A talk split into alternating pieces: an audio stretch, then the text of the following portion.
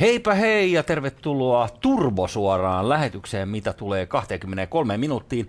Olemme tänään ekspansiivisesti 46 minuutin mittainen, mutta teeskentelemme, että sekuntit juoksevat tuplahitaudella. Hän on Heikelä vaan Koskelo ja tosiaan spessu-lähetys tänään. Kyllä, suorana mennään. Please lähettäkää kommentteja ja kysymyksiä, jos niitä tulee. Ja kuinka ollakaan, rumpujen pärinää on luvassa, nimittäin punaisen kulmauksen vastapäätä on toinen punainen kulmaus, jossa istuu vieraamme Katleena Kortesua. Morjesta. Hei moikka, kiitos kutsusta. Hienoa, että sä oot täällä. Meillähän on Katleena vähän omituinen tausta siinä mielessä, että sä oot tilannut mut alun perin keikalle äh, viikinkinäytökseen – ja mun täytyy sanoa, että kaikista juontokeikoista, mitä on ikinä tehnyt, niin mä en ole koskaan, koskaan ollut niin epämukavuusalueella kuin viikinki-näytöksen juontajana pari vuotta takaperin. Mutta mä väitän, että se meni aika hyvin. Meidän kemiat toimii aika hyvin Hei, siinä. meidän kemiat kyllä toimii. Se, siis, se, että kun sä olit itse tällainen niin kuin verentahrima viikinki, joka karju siellä verta ja suolenpätkiä, ja mä katsoin hommoilla sitä vierestä. Tämä oli siis Hämeenlinnassa keskiaikafestareilla. Joo, Ää, kyllä. Tota, Pari-kolme vuotta sitten varmaan. Jotain Vastaa mun mielikuvaa Hämeenlinnasta, ja hyvä, että ollaan verenpunaisissa väreissä tänään. Kyllä, Sekin kyllä, joo, tämä peittää kaikki vammat. Ei, siinä kai se on se idea. Ja tota, arvostan sua siis äh, paitsi viestin ammattilaisena, niin myös tällaisena niin kuin, mitä mä sanoisin, tällaisen niin kuin fantasia-höyrypäänä. Sulla on pakko olla joku roolipelitausta ja muuta, ja mä, mä, mä dikkailen tällaista nörtismiä. Joo, siis roolipelitaustaa mulle ei ole, mutta mulla on jo joku viehtymys tämmöiseen historian romantisoimiseen. Okay. Ja, sit, ja historiaharrastuksessahan on se pointtina, että mä otan sieltä vaan ne kivat jutut ja hylkään ne tylsät jutut, ja sitten mä teeskentelen olevani aito historian harrastaja. No se keskiaika ilman mustaa surmaa esimerkiksi. Joo, jo, just tämä näin, joo. Ja, joo, ja viikinkiaika ilman, ilman vaikka huonokuntoisia hampaita, niin Joo. Joo. Hei, tässä lähetyksessä, kun meillä on tupla-aika, niin mä ehdotan, että otetaan sillä lailla rennosti, nostetaan jalat pöydälle, eli mikään ei niin kuin muutu normaalista. Mutta et, äh, tullaan käsittelemään, kirjoitit hienon tekstin tuossa taannoin, mitä tulee tähän journalismin nykytilaan ja, ja mitä siitä voisi seurata. Joo. Ja sen lisäksi voidaan katsoa vähän noita päivän päälle ajankohtaisia juttuja, mutta yksi sellainen homma, mistä voitaisiin lähteä liikenteeseen, on tämä keissi, mitä tapahtuu. Tällä viikolla tuli hovioikeuden tuomio kaverille, joka niin kuin lievästi sanottuna, miten pitäisikö sanoa, että aika härski veivaus. Niitä tiedätte, kun sanotaan, että härskeintä on viedä lapselta tikkari. No Joo. ei aivan. härskeintä on viedä voittoarpa kehitysvammaiselta. Joo. Mitä Katleena, onko sulla kokemusta tällaisesta? ja siis, ei ole, en ole koskaan edes nähnyt voittoarpaa. Ymmärrän sen kutinan sillä hetkellä, kun tajuaa, että asiakkaani on saanut voittoarvan, mutta sen jälkeen se annetaan sille asiakkaalle, eikä sitä Juman kautta pöllitä kehitysvammaiselta. mutta hei, vanha, vanha kansa tietää sen sanota, kun tilaisuus tekee varkaa. Se on vähän kuin luotu tuota tilannetta varten. Et sä oot silleen, niin kuin, että mun moraali ei anna periksi antaa se. Niin, no tämän kerran. Tai siis fakta moraalitie eka on vaan se, että toi on hey, my precious, eikö niin? Se, sehän menee. se on, se on ihan mieletön. Ja millaisissa tunnontuskissa se ihminen on ollut koko tämän ajan, vai onko se kokeillut sille, että niin oikeuttanut tämän itselleen? Että hei, kyllähän nyt kehitysvammaiselta voi viedä, vai ei Joo. se ole ansainnut sitä, kun hänelle ei niin kuin, tavallaan ole niin kuin elämässä niin. vaikeaa. Niin, nimenomaan. Toisin kuin mulla, että Joo. kyllä mä tämän ansaitsen Joo. uuden mersu. Niille, jotka ei ole lukenut tätä juttua, ja ennen kaikkea nyt Spotify-kuulijoille, jotka ei näe lukea tätä mm-hmm. otsikkoa tuosta, niin äh, sen verran tässä voin avata, että siis tilanne oli se, että et, äh, tämä kehitysvammainen poika löysi roskiksesta. Siis mä en voi jumalauta ymmärtää, miten roskiksessa voi olla niin, siis voittoarpo on niin, kuin, joo. niin, niin, mm-hmm. niin sehän on niin kuin ihan naurettavan pieni mahdollisuus ylipäänsä voittaa siitä. Ylipäätään ja roskiksesta löytää mitään arvokasta, niin, niin, on jo se on aika semmoinen, äh, Ja se kuulostaa jo vähän niin kuin salaliitolta, että sä voisit löytää kasinoarva, missä on 250 000 euron voitto. No niin, hyvä. Mutta tämä poika tosiaan löysi ja näytti sitä sen jälkeen myyjälle, niin kuin tuollaisen kioskin myyjälle tai kaupan myyjälle, että hei, että tässä on nyt voitto.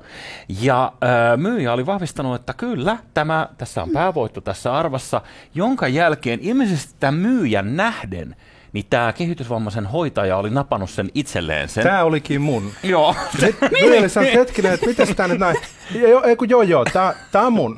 Siis, siis se, että, että älyttömän hienoahan katsoa joskus sitä rikollissarjaa, missä on siis tiettäkö, niin todella ovella juoni, Kyllä. semmoinen mieletön hämäys. Mutta Joo. Tämä oli mestaririkollinen ilman viittaa. Joo, kyllä. Mutta sitten hän on niin mennyt niin pitkälle, ja tämä, tämä niin jollain tavalla koskettaa mua inhimillisellä tasolla. Niin hän on soittanut veikkaukselle ja tietenkin väittänyt voittaneensa. Että täällä muuten soittaa se oikea veikka, veikkausvoittaja, ei se sellainen, jota syytetään mistä epärehellisestä. Ja hän on kertonut sitten, että hän mielellään tulisi sinne voittokahveelle, antanut tilinumeronsa ja kertonut ruoka-aineallergiansa. No, se Ei on sitten sitä tärkeä huoli. laktoosia. No mietin, menee ruokaa hukkaan, jos te- tehdään joku vaikka Kyllä. kalkkunasämpylä, mä en syö kalkkunaa, niin menee ruokaa hukkaan. Hirveän fiksua ajattelua. Kannattaa jättää ne parsat pois siitä, Joo, siitä joo. annoksesta. Että mä, en, mä en sitä syö. Joo, kuminat Ihan pois. Kiitos kysymästä. Mutta kyllä tämä on ehkä niinku tietyllä tavalla niinku tämmöisenä antisankarina verrattavana siihen kaveriin, joka varastaa kaupasta vahingossa niinku ykkösolutta ja juoksee sen mäyräkoiran ulos. Ja tällainen niinku, Joo, Joo, Joo. näin. joo. you Ja had sit- one job. Kyllä. No, äh, hän jäi kuitenkin sitten kiinni ja sai käräjäoikeudesta tuomion, ja Mm. nyt hovioikeus vahvisti. Ja nyt, siis jumala, tämä yllätti mua tässä uutisessa, Mm.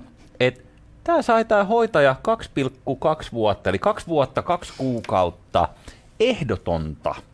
Mm-hmm. Siis tämän S-arvon viemisestä tästä kavalluksesta.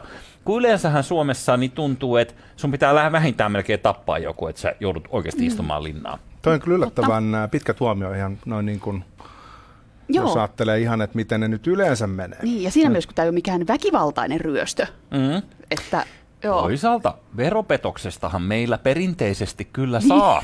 Se on toi Et- fyysinen koskemattomuus, Aivan. joka tuntuu olevan ongelma Suomessa, että, että sitä vähän painetaan villasella, että, että Kyllä. jos nyt vahingossa kuolikin se hyökkäyksen lopputuloksen, niin tuskin se tahallista oli. Ja, Niin. Vahingossa tapoin. Just Joo, näin. joo, Juurikin joo, näin. joo.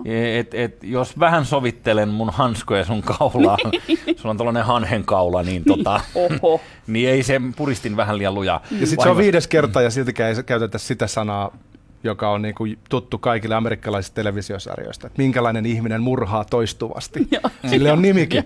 Suomessa Mikähän ollaan jotenkin, että no tässä on nyt tiettyä Joo. toistuvuutta havaittavissa. Monimurhaaja. Har- ei enää noviisi, vaan kokenut. Ajatelkaa, jos hän olisi vielä varastanut S-arvan, niin se Niin. olisi ollut sitten. Sitten on. kasinoarvon huom. 250 Niin. kiloa. Ja ka- 250 kilon siika sieltä mätjähti. Mutta se on ehkä siinä, mä luulen, että ne tuomiot, kun perinteisesti sehän on sillä tavalla, että jos valtiolta varastat, niin siitä käsi katkaistiin. Eikö tämä keskiaikaläppääkin? niin Eikö Robin Hood vähän niin kuin alkanut tästä? Joo, niin, niin, niin vähintään teilaus koitti, että jos, jos ö, kruunun kirstusta kävit, kävit Joo, tota, ei jotain koskea. Sinne Niin se on vähän säilynyt nykyaikaan, koska sillehän se peruste menee, että näissä talousrikoksissa syy, miksi ne on niin perhana ankaria, ne, ne on, kun siinä ei niinku sitä toisen satuttamisen tai toisen mm-hmm. et, tiedätkö, sitä samalla lailla fyysisesti, että mä nyt vaan otan sen kasinoarvan sulta, että ei se on nyt sit satu sen enempää. Mm, joo.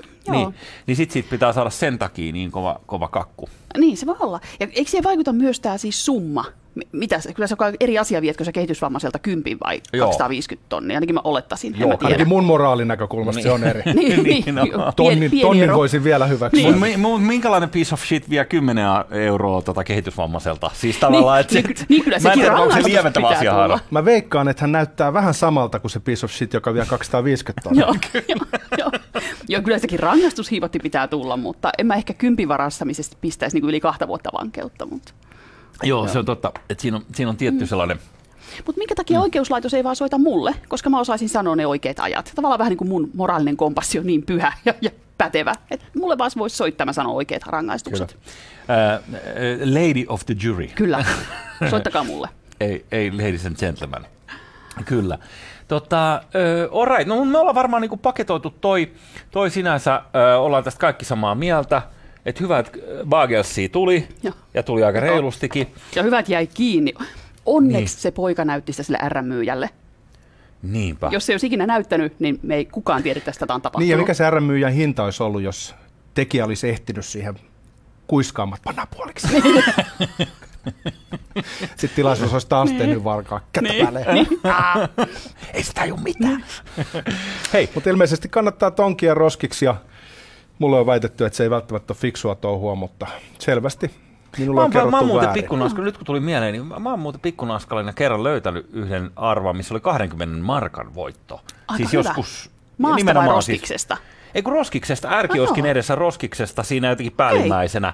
Joo. Ja, ja niin, että se oli vielä raaputettu, mutta ilmeisesti joku oli vaan, niin kuin, että se ei ollut huomannut, että siinä on. Joo. Niin äh, investoin saman tien irtokarkkeihin. Siitä heti, Erittäin hyvä investointi. kyllä, niitä banaaneja ja mansikoita, Joo, niitä, niitä rapeapintaisia. just niitä, pehmeitä. Ostin Joo. koko rahalla, menin himaan ja tein lipastoon noin laatikoihin niin kuin oman irtokarkkin. Kai sä myit kolmella kympillä ne pihalle. se oli se idea. Kai tämä mutta- päättyi huonosti, sä söit liikaa, sit se tuli paha olla, paha Just mieli. Niin, just niin. Hei, mä, mä, mä tässä kävin se vanha niin kuin, hu- huumedealerin ongelma, että never get high on your own supply. ja, mä, tota, valitettavasti niin mulle kävi huonosti, eli Joo. ne meni tänne poskiin. Poskiin ne. Joo. Mä oon vähän persun makeelle, hei. Ei voi mitään. Siitä sitten opit, että on parempi pysyä köyhänä. Just niin. En lähde karkkikauppa-uralle. Et, et, mutta et jos, olisi, jos olisi silloin kolahtanut niin kuin se päävoitto siitä niin mä en tiedä mihin mä olisin sen käyttänyt. 250 tonnia karkkeihin. Täällä tota, katsojat toivii, toivoo slaaviteknoa. Öö, ilmeisesti liittyy tähän kampaukseen jotenkin. Joo, torilla on kyllä. Meillä ei nyt ole slaaviteknoa, mutta tota, Ei. sen sijaan voidaan siirtyä varmaankin seuraavaan. Slaavikyykkyyn voidaan siirtyä, jos se käy. Öö, Katleena, kun sovittiin, että tuut vieraaksi, mm-hmm. niin sitten sanoit, että, että yksi aihe, mistä sä haluaisit ehkä vähän ö, vielä sorkkasta, on sellainen, mikä on tässä koko viikon ollut esillä, ja mekin sitä maanantaina jo käsiteltiin, eli tämä elokapina. Joo. Pääkaupungissa viime lauantaina tapahtunut mielenilmaus, jossa istuttiin kadulla ja sitten poliisi ruiskutteli, jonka jälkeen syntyi keskustelua, että onko se niin kuin moraalisesti miten pitävää. Minkälaiset vibat sulla on siitä? No siis tällainen viestinnän alan ihmisenä, niin mä haluan kehua elokapinaa törkeän hyvin mietitystä viestintäteosta. Joo. Siis aivan juman kautta miten taitavaa. Että, että mennään sinne istumaan ja muuta on sopin, että ollaan väkivallattomia niin kuin kuuluukin. Mutta se, että kun heidät kannetaan pois, se tulee takaisin ja tulee takaisin ja tulee takaisin. Ja ideana on se, että saada sieltä joku reaktio, koska jotainhan poliisi joutuu tekemään. se on totta. jonka jälkeen ja elokapinalla ammattivalokuvaaja, tai ainakin halvattu hyvä harrastusvalokuvaaja siellä paikalla, otti kuvan erittäin tehokkaan kuvan, joka levisi koko Suomen mediaan. Hesari ja Yle käyttää sitä pääkuvanansa. Siitä tehtiin meemejä. Kyllä, se on törkeän hyvin mietittyä viestintää. Ja, si- ja sit, sitten, siis kirsikka kakun päällä. Mä oon silleen, Aa, olisinpa tajunnut tämän. Koska sitten ne vielä tekee sen, että ne ovat vielä viestinnässään sitten ymmärtäneet poliisia. Ovat sanoneet, että, että me ymmärretään, että tämä on vaikea päätös ja että, että, että poliisilla on ollut vaikeaa tässä tilanteessa. Täydellinen suoritus. Mm-hmm. Juman kautta miten harkit, harkittua toimintaa, viisasta, älykästä viestintää. Joo. Mitä mieltä te olette ministeri Ohisalon suorituksesta? Kun hän oli vähän niin kuin puu ja kuoren välissä sen takia, että vihreän puolueen historia on aika pitkälti kansalaistottelemattomuudessa. Jotkut ehkä Eikö se muistaa. Koijärveltä alkanut nä- näistä kettingeistä Just ja näin. tämä koko homma? Joo, Sitten samaan aikaan hän on niin tämä laki ja oikeus, tai oikeus- ja järjestysministeri, law and order, Joo. jolloin hänen tavallaan pitäisi olla aika jämpti sen suhteen, että lain sisällä pysytään. Mitä mieltä te olette hänen suorituksestaan noin niin kuin viestinnällisesti? No siis, äh, nythän mä oon Inasen jäävi, kun mä oon ollut Marian kanssa kirjoittamassa. Me tehtiin yksi kirja viime vuonna, vai, vai muutama vuosi sitten. Okei, niistä- ministerin kanssa olet tehnyt kirjaa. No siis me, meitä oli siinä 11 kirjoittajaa, en minä ja ministeri tehneet sitä. Mä olin yksi, joka teki yhden esseen sinne. Mutta okay. siis pointtina on se, että mä oon nyt ehkä Inasen jäävi. Mutta olihan Maria ihan mielettömän pahassa paikassa, koska hän on siis kaksi todella ristiriitasta vetoa. Kun toinen on se vihreiden puolue, nimenomaan kansalaisaktivismi, kansalaistottelemattomuus ja, ja ilmastoasiat. Ja sitten minä olen sisäministeri ja minun vastuullani on poliisiasiat. Ja, mi- ja en voi rohkaista ihmisiä rikkomaan lakia. se Niin, on, onhan se niinku semmoinen kujajuoksu, missä ihminen menee posket lommolla. Mutta se on sairasta, että hän on ylipäänsä, tai että vihreille se on se sisäministerin salkku alun perin sorvattu Joo. Se ei ole varmaan ihan vahinko, koska mä luulen, että sitä kautta pääsee vaikuttamaan aika moniin juttuihin. Ja esimerkiksi voi virkanimitysten kautta muuttaa sitä ku- toimintakulttuuria, joka Aivan. kestää omaa Joo. ministeriyttä pidempään. Kyllä, se on aika, Joo. aika pitkäjänteistä toimintaahan se on siinä pestissä. Mutta jos kouluarvosanaa annetaan, niin mikä oli Ohisalon suoritus öö, noin niin kuin viestinnän näkökulmasta? Öö, No jos mä ajattelen puhtaasti, jos mä olisin hänen henkilökohtainen neuvoja, avustajansa, niin sit mä antaisin niinku ysi puoli, koska hän ei niinku ottanut kantaa oikein mihinkään, ja hän ei voinut ottaa kantaa. Mutta se, mitä taas valtioneuvoston näkökulmasta, niin kyllähän ministerin pitäisi ottaa kantaa siitä näkökulmasta, että poliisin käskyjä pitää totella, saa olla mieleilmauksia, mutta ne pitää lopettaa ajoissa, pitää siellä, missä on sovittu. Et siinä kohtaa, kun aletaan tukkia liikennettä ja viemään poliisien resursseja, niin siellä mm-hmm. olisi oikeasti ollut riski, siis miettikää perheväkivaltatilanteet ja muut jäi hoitamatta siellä. Joo. Niin Kyllä, ja sitten kritisoidaan presidentti Trumpia siitä, kun hän venyttää laillisuuden rajoja, niin, niin. se on aina vähän katsojan niin. silmässä. Että... Mutta miten, mikä on muuten siis se yleisin, kun, jos kritisoidaan poliisiin, niin mitä olisi pitänyt sitten tehdä? Ilmeisesti ihmisten pitäisi vaan saada istua kadulla. No Joo, siis en ole perehtynyt tarpeeksi asiaan mun käsittääkseni. Siellä yritettiin kantaa rauhallisesti ihmisiä pois, ja kun he tuli Joo. aina takaisin, niin sitten siinä tulkittiin, että seuraava aste, mitä voi tehdä, on tämä joku OC-sumute. Siinä muuten kanssa poliisilta erittäin hyvä viestintävinkki. Koska sitä yleisö alkoi puhua jo pippurisumutteesta. Oh, mekin se, puhuttiin pippurisumutteesta. Joo, joo, joo, ja se ei kai faktisesti ollut pippurisumute. Ja sitten, sitten oli myös terminaali kaasusumute. No ka, ainahan sumute on kaasua, siis niin. eihän niin kuin kaasua siinä aina on. Mutta poliisi käytti termiä OC-sumute, joka on heti asiallisempi koska me ei haluta kaasuttaa ihmisiä ja pippurisumute kuulostaa tosi niin kuin myrkylliseltä. OC-sumute ja kukaan ei tiedä mikä on tämä OC. Sitten voisi myös alleviivata, että tässä ei ole ponnekaasuja lainkaan. Niin, otsoni ystävällinen. Ei, ei niin Hei, kukaan, joka alle 40 ei tiedä edes mikä on otsoni ystävällinen, koska se on näitä 80-luvun öpinöitä. 80-luvulla uskottiin, että tulee uusi jääkausi, eli että mm. planeetta jäätyy, ja sitten oli otsonireikä, joka oli se, sen vuosikymmenen maailmantuho ja sitten tietenkin mm. Tsernobyl. Ja saatiin korjattua. Ja julkussa esiteltiin Otsoni-reikää sillä lailla, että siinä oli mies ja karhu, ja se nosti sen karhun häntä ja sanoi, että Otsoni-reikä. Klassista, klassista. Jäänyt mieleen. Joo. Ö, tota, ja sitten se oli, että Otsoni-reijän liiallinen tutkiminen saattaa aiheuttaa ihovaurioita. se oli se oli kynsittynä se mies seuraavaksi. Klassista, klassista julkkutavaraa. klassista julkkutavaraa. Joo, ja hienoa. hienoa. Näettekö muuten äh, sitten seuraavan päivän performanssin, jonka Elokapena järjesti? Ei, mutta se sulla oli, oli siitä no. kuvakin ja se oli hyvän näköinen. No. Joo, mä kävin sitten ihan paikan päällä kattavassa, kun mä luin, että nyt heillä on pikku performanssi. Ja se oli tyyliltään hyvin erilainen kuin edellinen. Okay. Eihän me saatu siinä... muuten olemaan. Mä kysyin sen verran ohjaamosta tässä välillä, että Joo. se, jossain vaiheessa meillä olisi kuva pyörityksestä. Eihän meillä ole mahdollista saada sitä ruutua. Ja jos on, niin laita, mutta et jos ei ole, niin... Niin, Ai, se on, se on sulla jossain siellä, mutta, oh, mutta siis he, he siis marssivat hitaasti ja äänettömästi pukeutuneen tämmöiseen verenpunaisiin kaapuihin. Siinä oli vähän semmoista tota, Handmaid's Tale-tematiikkaa, mm-hmm. mutta ei kuitenkaan liikaa si- siihen suuntaan. Mutta se oli hyvin dramaattinen, visuaalisesti onnistunut. Hän käveli hitaasti, mm-hmm. ehkä parikymmentä henkilöä. Joo. Ja sitten siinä oli yksi kyltti. Ja siis mä ajattelin, että, Katsokaa, tässä se kuva itse asiassa on. No, siinä on Piotr. Piotr on kuvannut itsensä. Oli muuten tullut parturista just tuossa. Ehkä parhaimmillaan toi no niin, venäläistynyt tukka tuossa. Hienot aurinkolaiset on myös. Ja, ja erityismaininta vielä mun viiksistä. Ni, niin tämä siis on, siellä taustalla. tämä on tämä klassinen. Mitä, mitä, tausta, mitä sitä taustasta? Mitä sitä taustasta? Niin tuossa näkyy, he kävelee ja siellä oli paljon poliiseja, mutta tämä mm-hmm. oli täysin erityyppinen mielenilmaus. Joo. Ja musta tämä osoitti semmoista tietynlaista, miten mä sanoisin, mediateknistä taituruutta, mm-hmm. miten he onnistu käyttämään sen, kapitalisoimaan sen edellisen päivän kohun tähän seuraavaan Joo. visuaalisesti näyttävään. Nimenomaan. Ja nopea jatkumo. Ei tuota voi tehdä kahden viikon päästä, vaan aika nopealla tahdilla. Miksi noi on ö, taitavia tässä kaikessa? Siis tuntuu, että, että ylipäänsä tämä ympäristöliike tai sellainen liikehdintä, mikä on globaali, mm-hmm. niin on niin kuin aika pirun taitavaa. Että esimerkiksi niin kuin se Greta Thunberg, mistä me tosiaan mm-hmm. aikaisemmin, niin se on tavallaan niin kuin nerokas veto nostaa sellainen ö, autistinen tyttö ö, puhumaan näistä ilmastoasioista, koska kukaan jos joku aikuinen sanoo mm-hmm. poikkiteloisen sanan, jollain tavalla kritisoi, mitä hän joo. sanoo, niin sä oot automaattisesti niin kuin ihmishirviö. Joo, joo, koska sä et voi kritisoida sitä. Niin. Joo, ja siis äh, ilmastoliikehän mun käsittääkseni aina ja varsinkin nykyään vetää puoleensa nuoria.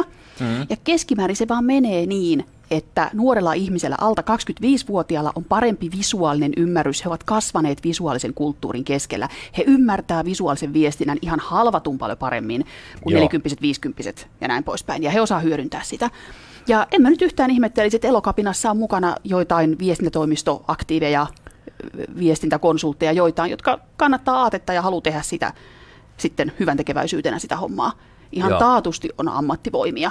Et me tiedetään siitä, että siinä kohtaa, kun jokin aate pääsee valtakunnan mediaan ja niiden kuva leviää, siis uutistoimistomaisesti niiden ottama kuva leviää läpi median, niin on ammattilaiset takana. Sitä ei pysty tekemään vahingossa. Tässä maassa ei, ei Eli ole sä, satu, eli sä satu os, osumaan johonkin kohtaan just, Niin. että sä saat ainoana Niin. Niin. räpsästyä jonkun sellaisen, Niin. eikö niin? Joo, joo, siis VTC-tornit aivan- kaatuu, niin saat ainoa, Niin. joka ottaa kuvan niin, siitä. Jotain aivan yksittäisiä täysin sattumia. Mutta se, että se liike itse tuottaa itsestään kuvan, niin Se on tyylikästä ja aika Juman kautta miten taitavaa. Ihan todella taitavaa. Hmm. 60-luvun Yhdysvalloissa tehtiin tosi onnistunut marksilaisuuden uudelleenbrändäys. Se oli siinä kohtaa vähän ollut niinku tutkan alla ja, ja sitten se haluttiin niinku yliopistoväen toimesta nostaa taas niinku legitiimiksi vaihtoehdoksi. Niin silloin Che Guevarasta luotiin pop-ikoni.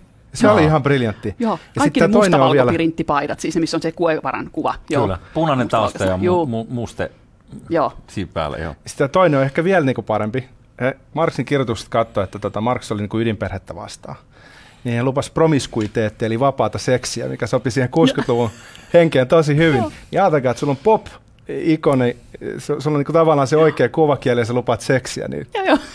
Tuleeks- Jännä tuleeks- juttu. Joo. Joo, tuleeko jengiä messiin? Ku, joo, kuka ei haluaisi ostaa tota, ja siihen kaikki niin pop-kulttuurin nousu ylipäänsä ja Joo, joo, eiks joo, niin joo. koko tämä show, mikä on meille tietysti itsestäänselvyys ollut koko ajan ja varsinkin vielä Mutta näettekö te, että puhutaan moraalisista kilvistä, mm. niin kuin vaikka jos nyt ajatellaan, että joku esimerkiksi ihmisoikeuksien taakse piiloutuisi edistämään sosialistista vallankumousta mm-hmm. esimerkiksi, niin onko esimerkiksi elokapinan toiminnassa nähtävissä jotain tämmöistä pyrkimystä asettaa jotain sellaista kilveksi, joka sitten antaisi heille oikeutusta esimerkiksi laittomuuksiin? Mm. Niin, no, voidaan pohtia sitä, että, että onko ilmastonmuutos niin kuin, äh, uhkana sellainen, ja, ja, se, ja onhan se uhka, ei siinä mitään, mutta et, että niin kuin, antaako se oikeutukseen tehdä mitä tahansa, onko se niin iso uhka. Ja tähän on tosi kiinnostava moraalinen pohdinta, että mikä on se uhka, jotta minä saan vaikka rikkoa lakia, tai aiheuttaa omaisuudelle vauriota, tai, tai vauriota toista ihmistä, tai viedä toisen hengen, mikä on se kynnys, Mm. niin, niin me ei tiedetä tätä. Eihän tämä, ei tämä ole mikään oikein väärin tietokisavastaus, mistä meillä olisi varma tieto. Mm. Mutta heidän näkemyksen mukaan selvästikin nyt tämä on asia, joka oikeuttaa vähintäänkin rikkomaan sen verran lakia, että, että jonkun verran vaarantaa yhteiskunnan turvallisuutta just sillä, että ambulanssikuljetukset ei pääse läpi tai poliisivoimat on työ, niin kuin varattuina. Mutta se, mikä musta on tosi mielenkiintoista, ja tätä ehkä elokapinan ihmiset ei sit ihan lopun kaiken miettineet, että nyt kaikki keskustelu on mennyt siihen, että toimiko poliisi oikein vai väärin. Mutta elokapinahan ei ole poliisivastainen liike, se on ympäristömyönteinen liike. Niin aiheuttiko tämä ympäristötietoisuutta? Mun, mun mielestä minkäännäköistä keskustelua ei ole siitä herännyt. Ei, ei minkäännäköistä sellaista, että Oo, no nyt kun tämä elokapina tuli, niin meidän yrityksemme tekee asian X. Joo, se on totta, joo. Et, et mä väitän nyt, että elokapina saa julkisuutta itselleen, mutta ei aatteelleen. Niin se call to action, tälleen niin kuin markkinointijargonina, niin CTA, mitä pitää Niin. tehdä? Mutta tämä voisi ehkä nähdä, että tämä on vaivannut Greenpeaceäkin jo pitkään. Eli he tekevät aika näyttäviä isoja tempauksia, jotka on taidokkaasti toteutettu, mutta niiden vaikuttavuus usein tuntuu jäävän vähän pinnalliseksi, tai sitten siihen, että ihmiset tulee suorastaan allergiseksi koko mm. Greenpeaceille. Joo. On, onks, mitä mieltä te olette? Onko Greenpeace ollut menestyksekäs? Se on ihana, kun sä teitittelet koko ajan Katreenaa. Mä ajattelin, että sullakin voisi olla ei joku mulla ole näkemys. mitään mielipiteitä. Mä, mä toivon, että sanotte, teidän valtiattarenne olisi tosi kiva puhuttelu. Just Mä odotan näin. mä odotan Käytöstapoja toimittajalta Joo, nyt joo. vähän siellä. Jotain ammattitaitoa. Mutta siis, äh, mä en tunne tarkkaan Greenpeacein historiaa, mutta se on niin vakiintunut organisaatio, sellainen etabloitunut organisaatio. Ja sitten tietenkin ainahan on riskinä kaikilla organisaatioilla, että kun ne tarpeeksi vakiinnuttaa toimintansa, niin niiden oman toiminnan pyörittämiseen menee jo X määrä euroja ja, ja, mm-hmm. ja tuloja, mikä on väistämätön. Se on väistämätön kaikissa hyväntekeväisyysorganisaatioissa, kun ne tarpeeksi isoksi kasvaa. Joo. Mutta äh, mä väitän, että yrityksilläkin, jos on ajattelee yritystä ja valtiotakin, on halvatun hyvä ympäristötietoisuus jo nyt. Eihän mikään mm. firma tee sellaista, että toi tässä on meidän tämä akkujätekasa, no eiköhän lempata tonne mm. tien varteen. Et asiat niin kuin, tosi tarkkaa kierrätysastetta ja mietitään jätteiden, jätteiden uusiokäyttöä ja muuta ja pyritään minimoimaan ostot. Ja mm. Se on minusta todella hyvä tietoisuus ja ollut jo aika pitkään. Ja se, mikä siinä on siinä Greenpeaceissa niin. paskamaista, on just se, että se näyttävyys pitäisi olla koko ajan isompaa. Että se ei enää riitä, että me mennään sillä kumiolla jonkun jäänmurtajan mm. kylkeen. Tai, se inflatoituu. Ta, niin, mm. että et, okei, no tämä nyt oli jo, jo viimeksi, joo, että keksitään jotain mm. uutta. Että Greenpeace on tietyllä tavalla niin kuin ympäristötietoisuuden Red Bull. et Red, Red Bull, Hyvä vertaus. Siis Red Bullihan on firmana ja brändinä Ö, siis niin kun, he on tehnyt kokonaisia, kokonaisia urheilulajeja joo, from scratch ja joo. he hyppää avaruudesta. Se tai heidän joo. Felix mikä Baumgartner, mikä joo. se Janun nimi oli. Niin kuin ihan mielettömiä tunteja, jos ihmiset oikeasti puhuu. Niin, niin, niin sitten se paskamainen puoli tulee siinä, että tavallaan, että ei siinä ole, että jos se menee uudestaan mm. hyppää avaruudesta, niin se on silleen hohojaa. Niin, no okei okay, jo. Niin, että niin. on mä tämän nyt jo kerran nähnyt, että no niin. hypätkää nyt sitten vaikka niin kuin tandemina. Tämä on sama kuin terrorismi, niin kuin terrori-iskujen kauhun mm-hmm. inflaatio. Että mm-hmm. Charlie Hebdos kaikki oli mukana ja sitten lopulta se tapahtuu tuossa jossain Tukholman keskustassa ja monet ei edes muista, että se tapahtuu. Eikä mä muista, siis niitä Ranskan iskujakin on monta, siis sen Charlie Hebdon lisäksi oli muitakin. On. Ja en, en, en, en mä pidä kirjaa niistä, että mitä ne oli. Me inflatoidutaan mm. aina, siis tä, tä, tälleen se vaan menee. Ja sitten pitää muistaa, että tätähän on tutkittu, jos miettii sitten taas mielen ilmauksia, minkä elokapina teki taas hyvin. Sitä on tutkittu, että jos mielen ilmaus menee väkivaltaiseksi, eli jos aletaan vaurioittaa ihmistä omaisuutta, niin aatteet kääntyy sitä mielenilmausta vastaan, koska ihmiset kokee turvattomuutta, uhkaa, mm-hmm. ja se alkaa näyttää enemmän jo niin kuin hyökkäysjoukolta kuin mielenilmaisulta. Tässähän elokapina teki fiksusti. Ne teki hyvin maltillisen mielenilmauksen. Mm-hmm. Ja sitten toisaalta nyt heillä on varaa tästä nostaa. Seuraavaksi tuli punapukuiset tyypit. Että jos se ensimmäinen mielenilmaus on jo sellainen äärimmäisen aggressiivinen ja sitten päädytään pidätetyksi ja oikeudenkäyntejä ja muita, niin siinä on niin tosi vaikea enää sitten korottaa panoksia. Joo, tällä Mahatma Gandhi henkinen äh, väkivallaton vallankumous, mm. että istutaan vain jossain. Kasvisruokaa ja Hitlerin fanittamista. Mm. ei kun hetkinen, se ei liittynyt ota, tähän. Ei, ei, se olikin Gandhi. Niin, tota, mietin sitä, että nuo vanhat just Greenpeace ja Amnesty International on niin kuin saman aikakauden tuotteita tietyllä tavalla. Amnesty saattaa olla jopa vähän vanhempi. Niistä mm. tulee vähän sellainen OK boomer-olo. Ne on aika silleen keskusjohtoisia, todennäköisesti hierarkkinen organisaatiomalli. Ja nyt nämä uudet, jotka lyö läpi, niin nämä tuntuukin olevan tämmöisiä niin kuin someajan mm-hmm. ilmiöitä, jos ei ole niin kuin keskusjohto ja ne no. organisoituu sosiaalisissa medioissa. Mm-hmm. Niin t- tuleeko nyt tämmöinen uudenlainen aktivismin aalto, uskotteko te, mm-hmm. joka tavallaan vähän niin kuin tekee vanhoista irrelevantteja? Se voi olla. Ja tätä samaa tekniikkaa, tämmöistä löyhää järjestäytymistä, asioista sovitaan lennossa, verkossa, ei ole selkeää nimenomaan yhdistys tai muuta. Sehän halvatun kätevää, koska ei ole toimistoa, jonka voi ratsata, tai ei ole yhteisöä, jonka voi haastaa oikeuteen. Just niin. Kato kaljakelluntaa, hei. Niin, kaljakellunta, joo. Kaljakellunta tai antifa esimerkiksi. Että niin. oikeasti ihan valtavasti. Ja siis moni kiivatti ääri-islamilainen terrorisoluhan toimii tällä lailla. Joo. Niin ISIS muuten teki tämän niin. saman, että niin. Al-Qaida oli vielä keskusjohtoinen. Joo. Ja Mutta ISIS sitten, olikin vain niin, aate niin, ja idea. Niin, ja pari pankkitiliä, mille siirrettiin jotain euroja.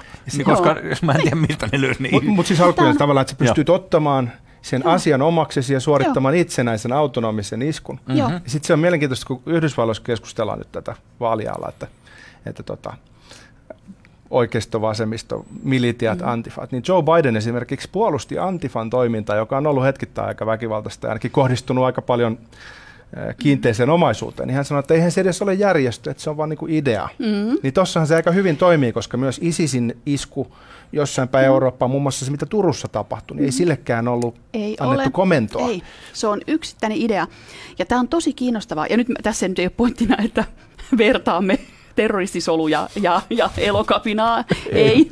Mutta siis pointtina on se, että, että me ollaan ehkä siirtymässä ideavetoisten organisaatioiden aikaan, joka ei ole johtajavetosta tai yhteisövetosta, eikä, mm-hmm. eikä järjestäytymisvetosta. Ja heti jos on ideavetosia asioita, niin näitähän tapahtuu kansalaisaktivismin kentällä aika paljon, ja myös itse asiassa startuppeja on tällaisia. Että et niin kun ei välttämättä perusteta ensimmäisenä Y-tunnusta, mm. vaan ensin lähdetään tekijöitä katsotaan ja katsotaan. Ja sitten sit kun tulee ensimmäinen raha tilille, sit star- tai tarjotaan rahaa, niin startup on silleen, että kai meidän pitää avata tili ja Y-tunnus, koska nyt joku maksaisi meille. Mutta siis joo, tämmöistä Eikö se on yleensä vaan, että se siis, joo joo, sitten raha tulee myöhemmin. Että me eikä vaan tehdä tällainen hyvä pössis ja pöhinä. Niin, niin. ja sitten sit meillä on miljoonia käyttäjiä. Mun ymmärtääkseni Supercellin organisaatiokulttuuri on sellainen vastenmielisen äh, idealistinen. Vastenmielisen sen takia, että se toimii helvetin hyvin. Mutta he on niinku itseohjautuvia soluja, missä he ei ole niinku selkeää käskyvalta suhdetta, vaan yhdessä joo. keskustellaan ja sitten tehdään ratkaisuja mm. äänestämällä. Ja ja jos nyt katsoo sen firman tulosta, niin se vaikuttaa olevan kyllä aika hyvä juttu. Joo. Niin, mutta mä en tiedä johtuuko se siitä, mutta siis se on ihan totta, että siinä saattaa olla, että siinä Respas on se 18-vuotias poika, joka ajaa skuutilla siellä niin kuin toimistolla. Ja se, sehän on siis niin kuin tällainen niin kuin lastentarhan oloinen, kaikki ottaa kengät, kengät pois, joo, joo, ja, ja on kaikki huoneita, missä on esimerkiksi niin kuin silleen, että jos sä oot jetlagees, kun sä oot tullut just piilaaksosta, mm-hmm. niin sit sä voit mennä sinne pötkölle. Ja niin kuin tää, se on muista elötin makeeta. Mutta se on toden totta, että on äänestys, ja jokaisella on yksi ääni. Joo. Ja silloin siinä Respan pojalla on yksi ääni. Joo. Ja siis se on ihan yhtä pätevä ääni kuin Toimarilla tai niin, kodisoja-ääni tai, tai niin. panase-ääni. Joo. Ja, ja tota, siitä äänestetään, että lopetetaanko esimerkiksi tämän pelin tekeminen nyt. Äänestetään. Juh. Niin on se niinku ihan sika raaka, että jos niin. se on investoitu niinku mitä miljoonia Joo, jos rahaa. sakki ei usko siihen, niin, niin. sitten se ei toteuteta niin, et on, onhan se hienoa. Mut no. sitten, Mut miten te luulette, mm. että mitä voimia tämmöinen organisaatiomalli vapauttaa? Mikä on sen mm-hmm. hyöty?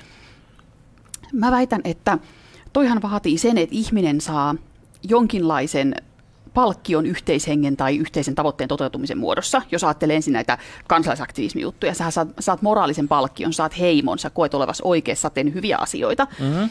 Tai jos ajatellaan sitten yritystä, niin, niin näissä usein palkka on sivuseikka, vaan se, että saat vaikuttaa saat vaikuttaa isoihin asioihin ja saat viihdyttää ihmisiä näin. Mutta meillähän on paljon asioita, jotka ei tule ikinä toimiin tällä mekanismilla, koska jos meillä on sähkölaitos, jota pitää pyörittää, tai hivatti valtionkonttori tai, tai Mm, tai kun pitäisi päällystää noita teitä, että ihmiset niin. pääsee liikkumaan niin. tai, tai puolustusvoimat. Niin, tämmöisiä mm. pikkujuttuja. Niin me ei oikein voida niitä sitten enää olla idean varassa. Äänestetään kaikki, puolustaudutaan kuin nyt vai ei. ja sitten... Piotr niin äänestää. Katleen asia, sille mä en jaksaisi. Sekin on ääni, niin. ettei äänestä. niin.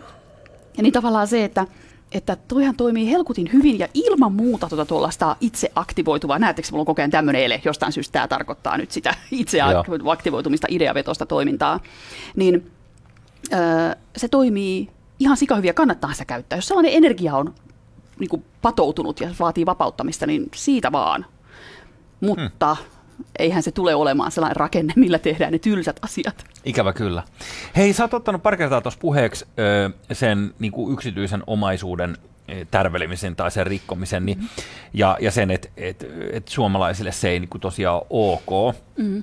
Niin tietyllä tavalla, jos haluaisi määritellä, kun tätä nyt koko ajan käydään tätä keskustelua, että okei, mikä on niin äärioikeistoa ja mikä on maltillista oikeistoa, mm. että oletteko te kaikki natseja, jos, jos, jos te ette allekirjoita sitä, mitä me no. sanotaan ja näin, niin voisiko sitä niin kuin määritellä jotenkin niin, että, että jos ajatellaan, että äärioikealla, niin se tunnusmerkistö on se, että että ihonväri on niin kuin ratkaiseva tekijä, että me ei tarvitse arvostaa jotain ihmistä niin kuin sen, niin, en, niin, emme, voida, mm. emme voida suoraan määritellä niin, kastit. Että mi, niin. me, Ulkonäössä näkee kukaan suomalainen. Kyllä, kyllä, kyllä. Niin, jos se, se, on, se on äärioikealla, mm. sitten kaikki samaa mieltä. Niin josko äärivasemmalla kuitenkin sit se, että, että ihmisen mm. Ö, omaisuus ei ole niin kuin ihmisen omaisuutta, mm. tai ihmisellä ei ole oikeutta säilyttää omaa omaisuutta. Että voisiko se olla mm. niin kuin äärivasemmiston tunnusmerkistö? Se, se voi olla. Äh, siis perustuslakihan takaa meille omaisuuden suojan. Mm. Perustuslaki takaa sen. Ja se on itse asiassa aika tärkeä reitti kansakunnan vaurastumiseen, koska jokainen hiivatin tölli, minkä joku perhe saa hankittua ja periytettyä lapsille, jotka taas pystyy vähän laajentamaan sitä, ehkä tekee jotain. Se mm. kasvattaa kansakunnan varallisuutta, kun ne periytetään ja on omaisuuden turva. Mun ei tarvitse pelätä, että valtio vie tämän mun kesämökin tai mikä se onkaan. Joo. Niin tota, äh, jos on valmis rikkomaan perustuslakia, eli, eli toisen omaisuuden suojaa, niin kyllä se mun on aika iso asia. Kyllä. Ja, ja sanotaan, että se on ääri jotakin. Se on sitten eri asia, mitä poliittista kantaa sitten edustaa, koska kyllä varmaan on äärioikeistoakin, joka on valmis hajottaa paikkoja. Mm-hmm. Eikö 90-luvulla ollut ne ihme skinniporukat, jotka niin tota, rikko paikkoja? Joo, osasta heistä muuten tuli ammattirikollisia sitten. Niin, He perustetaan niin. Bats jengin, joka oli, niin kuin, sitä on varmaan vankilassa nyt Joo. edelleenkin Joo. tälläkin hetkellä osa. Heillä, heillä oli mahtava tulevaisuus. Kyllä. Mutta mut onhan se nyt ääri jotakin, jos, Joo. jos alkaa perustuslaki rikkoa. Kyllä joo, se on. joo, ja siis eikä pelkästään niinku paikkojen mm. hajottaminen, että tällainen mm. kuuluu niinku y- y- yleiseen anarkiaan ja selleen, ja yleensä voisi sanoa, että ne ihmiset, joilla ei ole mitään hävittävää, niin on, on, on niin kuin luonnollisesti heittämässä ensimmäisiä kiviä, ovathan syyttömiä. Ja sen takia vanhemmiten ihmisistä tulee vähän Joo, oikeistolaisempia. joo, tämä on tämä klassinen, niin? tämä on tämä klassinen kallistuminen, näin mä oon kanssa käsittänyt. Churchill, joka sanoi, että tota, ihmisellä ei ole sydäntä, jos ei se ole nuorena vasemmalla ja hänellä ei ole aivoja, jos ei hän ole vanhana oikealla. Niin ja miten se menee se Helmut Kohlin läppä sitten taas niin kuin näistä tomaateista? Et eikö se jotenkin sille, että et, et, et, et, raakana tomaatti tai nuorena tomaatti on niin kuin vihreä, mutta mut sitten kypsyessä sitten tulee punainen. niin. Miten tota, pitäisikö meidän vielä, kun meillä on tässä ruhtinaallisesti aikaa Katlenan kanssa keskustella, niin pitäisikö mm. me ottaa tämä mediakeskustelu, Vedetään hei Joo. me, me pitkäksi päätyä. kriittinen mediakeskustelu Joo. mediasisällössä? Okei. Joo. Sulla oli ihan briljantti kirjoitus tosiaan, siitä on reilu vuosi aikaa, jossa sä tietyllä tavalla piirsit semmoisen tiekartan takaisinpäin vähän niin kuin rapuhistoriaa kirjoittaen, että miten me ollaan päädytty tähän tilanteeseen, missä aika yleinen kritiikki valtamediaa kohtaan on, että se tuntuu politisoituneelta. Joo. Haluatko kertoa siitä? Joo, tässä on tosiaan vuosi aikaa. Mä tein esseen äh, yhdelle sivustolle, joka myöhemmin sitten puheenaihe.fi, mutta siellä on myöhemmin nyt sitten e- esseet ovat poistuneet. Tämä teksti ei ole siis tällä hetkellä netissä, mun tarvitsee julkaista se uudelleen. Mm-hmm. Mutta joo, öö, mä näen, että se kritiikki, missä sanotaan, että media on politisoitunut, niin mä näen, että siinä on niin kuin jotain pohjaa, että se ei ole ihan tyhjästä heitetty. Ja yksi, mikä siinä on iso ongelma, on se, että ö, toimituksissa lähdettiin tekemään narratiivista journalismia, kertovaa journalismia. Ja kertovaan journalismiin oli aika paljon niin kuin, insentiivejä, koska ihminen lukee mieluummin tarinan kuin faktalistan. Se vaan menee niin. Me, me, Joo. me ihmiset ollaan tarinavetosia. Me luetaan mieluummin tarinoita. Joten journalistin kannatti kirjoittaa juttu tarinaksi. Esimerkiksi jonkun yksilön tarinan kautta kertoa, miten vaikkapa Suomessa hoidetaan vaikkapa vammaispalvelut, niin se kerrotaan mm-hmm. aina yhden yksilön tarinan kautta. Kyllä. Koska tämä faktalista Suomen vammaispalveluiden tilasta nyt sitä ei kukaan lue. Mm-hmm. No okei. Öö, siis hyvä, hyvä idea sinänsä. Kasvatetaan median kiinnostavuutta ja lukijamääriä. Anteeksi, mä keskeytän. Mulle tuli mieleen Joo. tästä jotenkin se, muistatteko te sitä, siitä on pari vuotta vis- vissiin aikaa, kun Susanna Koski oli siinä Yle jutussa, missä oli just joku tämmöinen tota, äh, ihminen, Juu, ihminen, joka oli pitkä, pitkäaikaistyötön. pitkäaikaistyötön, niin sitten sit Susanna Koski on silleen, että sä et ole nyt op- onnistunut myymään tätä sun lisäarvoa mulle Joo, tässä. joo, meillä kaikilla on ongelmia. Sus- Susanna Koski visusti kokoomuksen riveissä, joten siinä on hyvä asetelma. joo, kyllä. Köyhä ja kokkari. Joo, mm. se, ja, ja siis ei se liity mitenkään tähän aiheeseen, mitä selitään, mutta mä en tiedä, miksi se tuli vaan mieleen yhtäkkiä. Mutta niin, Mutta joo, ö, no, me ollaan narratiivivetosia, kertomustarinavetosia. Ja nyt tässä tulee sitten se ongelma, koska ö, faktathan on ihan muuttumattomia. Mä tykkään itse verrata faktoja siis tähtikuvi, tähtiin. Joo. Siis tähdet on, niitä on miljarde, miljardeittain tähtiä ja faktoja, mutta ne on muuttumattomia. ne ei ole mielipideasioita. Niin, ne ei ole mielipideasioita. Sitten kun me tehdään tähtikuvio, niin se on narratiivi. Me ollaan päätetty yhdistää seitsemän tähteä otavaksi, koska se oli meidän mielestä hyvä juttu, me niin kuin, saatiin mm-hmm. sitä parempi tolkku. Joo. Ja se on sitten se narratiivi, kun lähtee yhdistämään yksittäisiä faktoja. Kyllä. Ja nyt se on sitten valintakysymys. Ja se, mikä meillä tulee, tulee tässä ongelmaksi, on se, että onko se tarina aina totta. Onko se tarina, jonka journalisti loi näiden faktojen välillä, onko se totta vai voisiko olla muitakin syitä? Koska, koska siis mä oon vähän ehkä innostunut, sanokaa sitten vaan, kun mun pitää lopettaa, sit kun on mennyt lähetysaikaa. hädistä. Mä Jatka, rakastan jatka. tarina, tarinoita, tarinoita. Siis ähm, taikauskohan syntyy myös narratiivin kautta, ihan samalla metodilla. Mm. Et on joku kerta, kun peili on hajonnut, ja sitten on ollut niin kuin ihan sikarankka kausi tai tullut jotain onnettomuuksia. Joo. Ja me ollaan yhdistetty kaksi faktaa, peilin hajoaminen ja rankka elämänvaihe. Okei. Peilin hajoaminen tuottaa seitsemän vuoden onnettomuuden.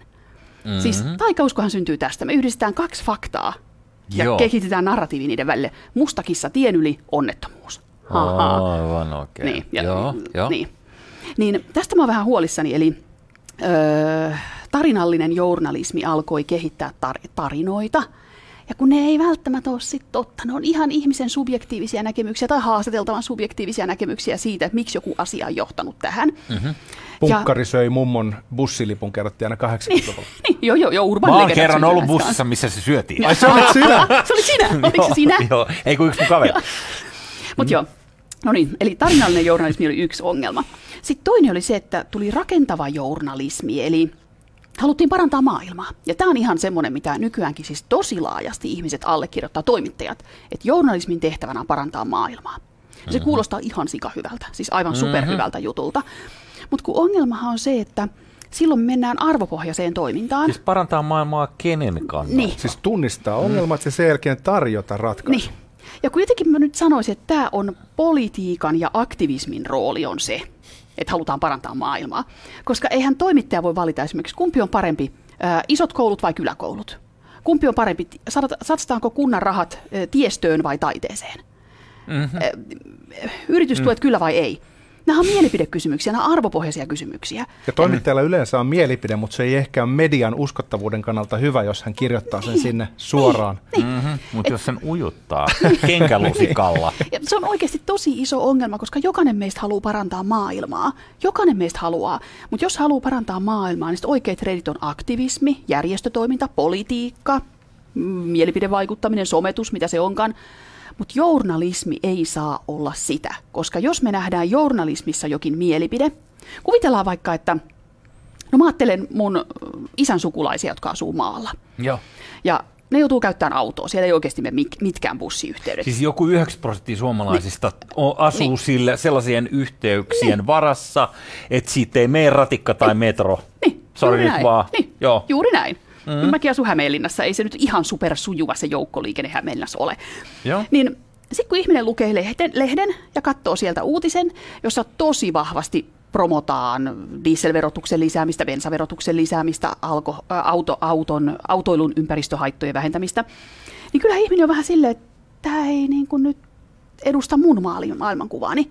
Ja mä ymmärrän täysin, että se toimittaja on halunnut parantaa maailmaa. Mä ymmärrän täysin. Se on halunnut ehdottomasti vähentää ympäristöhaittoja. Se haluaa vähentää autoilua. Se haluaa turvata maapallon tulevais- tuleville sukupolville. Mutta niin, Joo. se ei ole journalismin tehtävä. Eikö jos ajattelee aktivismijournalistia niin kuin sanaparina, niin eikö se ole vähän niin kuin itsensä kumoava oksymoroni? Jos sä valitset aktivismi, journalismi, niin, niin, niin sä oot jo lähtökohtaisesti ekaksi aktivisti ja tokaksi journalisti, koska ne vaikuttamispyrkimykset menee sen totuudellisuusvaateen edelle. Mm. Ja, ja sen takia ei saisi olla, siis journalistin pitää olla niin puolueeton, niin sietämättömän puolueeton, että koko ajan kritisoi omia, jopa omia arvojaan kritisoi. Mm-hmm. Ja koko ajan sitä näkökulmaa, että onko tämä oikeasti puolueeton. Ja tässä kohtaa muuten mulle aina tullaan sanomaan, että no mitä, että laitatko sä sitten jotkut ö, rokotevastustajat vastaan tutkijat, että ei saa olla puolueeton, koska silloin ne rokoste, ne huuhaa-tyypit niin kuin pääsee sanomaan Okei, kanssa. niin just. Mutta eihän se ole kysymys. Siitähän on tieteellinen konsensus, että, mm. että rokotteet on tehokkaita. Ja eihän mm. siitä ole kysymys. Mutta sitten kun on mielipidekysymys. mieltä. Toi on nyt toimittajan oma mielipide. No niin, no niin, toimittajan oma mielipide, mutta, mutta tässä on sulla oikeus sanoa se. Mutta siis, mut siis se, että et, et se on oikeasti, me kaikki tiedetään, että onhan se nyt mielipidekysymys. Yritystuet vai ei, se on mielipidekysymys. Joo, joo. Ja ympäristöverot vai ei. Joo, mutta tos, ja toi, eikä mennä tuohon lääketieteeseen mm. yhtään, mutta siinäkin on niinku vahvat poliittiset intensiiv- insentiivit ja, ja tota, se koko, koko homma. Mä en mm, ole ihan varma, onko tuo WHO niinku ihan, ihan oikeasti pienen ihmisen puolella oleva organisaatio. Mutta hei, äh, tota, pari juttua pitää tehdä tässä ennen kuin me lopetetaan. Ja, ja yksi niistä on eka se, että mitäs räppänässä, onko siellä mitään kommentteja ö, jengiltä? No täällä vaaditaan edelleen, että meidän pitäisi käsitellä Pensen ja Kärpäsen kohtaamista. Mä en tiedä, voidaan ehkä käsitellä sitä huomenna, jos tämä on oikeasti näin tärkeä asia. Mä haluaisin, teette sen pantomiimina huomenna. Joo. Toinen on kärpänen ja... Se on Spotify-kuulijoille erittäin, erittäin tota, tervetullut ö, ohjelma-osio. Ja tota, Täällä kehutaan vierasta ja, ja Ihanaa, muutenkin kiitos. runsaasti aktiivisuutta. Kiitos, kiitos siitä. Voi Joo. kultaista, kiitos. Ei, ihanaa, ihanaa, ihanaa. Mutta joo, niin tota, vielä jos tuohon, ennen kuin mennään tuohon ihan vihoviimeiseen juttuun, niin sä siinä tekstissä kirjoitit niin kuin hyvin, että periaatteessa me- medialla on kolme tietä. Et yksi niistä on ö, tämmöinen mm-hmm. viihteellinen tie, missä tavallaan se median tehtävä onkin vaan tällainen kuluttaminen, että mä nyt Joo. istun tämän pariin tähän vähäksi aikaa, jota nyt kieltämättä on, on aika paljon ilmassa. Ja sitten toinen oli, oli sellainen, että suoraan myönnetään, että me ollaan poliittisesti Niin. kantaa ottava Vähän kuin media. puoluelehdet. Joo. Kyllä, puoluelehdet tai niin kuin Amerikan Fox Newsit ja muut. Ja täällä ilmeisesti historiallisesti Suomi 1900-luvun alussa oli pelkästään poliittisesti Joo. sitoutuneiden julkaisujen alusta. Ja sitten se kolmas vaihtoehto oli sun tekstissä se, että Mm. se on paluu tähän old school journalismiin, joka on me- epämediaseksikästä Kyllä. ja pienen jengin juttu. Niin. Ja mä väitän, että me, jokainen media joutuu valkkaamaan. Ollaanko me oikeasti absoluuttisen puolueettomia, mikä tarkoittaa hyvin pientä lukijakuntaa. Okei. Okay. Katleena Kortesua, onko suomalaisella medialla valoisa tulevaisuutta? Ei valoisaa, mutta hämärä. Vähän näkee. Pikkusen siitä. Okei, okay. hämärästä aamunkoittoa. Mutta sä oot vähän pessimistinen ihan Oon mä, rehellisesti. o- oon mä vähän pessimistinen, koska niin kauan kuin media ei pysty, tai yksittäiset lehdit ei pysty tunnustamaan ja tunnistamaan omaa puolueellisuuttaan, niin se on ongelma. Mutta heti kun välittömästi sanotaan, että olemme vaikkapa ö, ka- urbaanin kaupunkikulttuurin puolustaja, täysin fine. Ja. Hämeen Sanomat voisi sanoa, että, että olemme hämeenlinalaisuuden ja hämäläisyyden puolustaja. Joo, Täysin fine. kyllä. Hei, sitten viimeinen juttu ennen kuin lopetellaan. Niin äh, sul tuli, siis huomaa, että täällä on niinku oikeasti joku ihminen, joka ajattelee vähän niinku is, isommin kuin niinku esimerkiksi pari muuta Joo, tyyppiä. täällä nyt tässä kuulostaa semmoista perinteistä raks. Joo, joo. Niin tota, kun me valiteltiin, että meidän hylly tässä taustalla tässä studiossa on kovasti tällainen niin poikamiesboksi oloinen ja aika pelkistetty, niin sä ehdotit, että, että olisi niin kuin kova idea, jos aina teidän vieras jättäisi jonkun esineen tähän hyllyyn. Joo, Ja joo. jumalauta, mitä hieno idea. Ihan briljantti. Kyllä.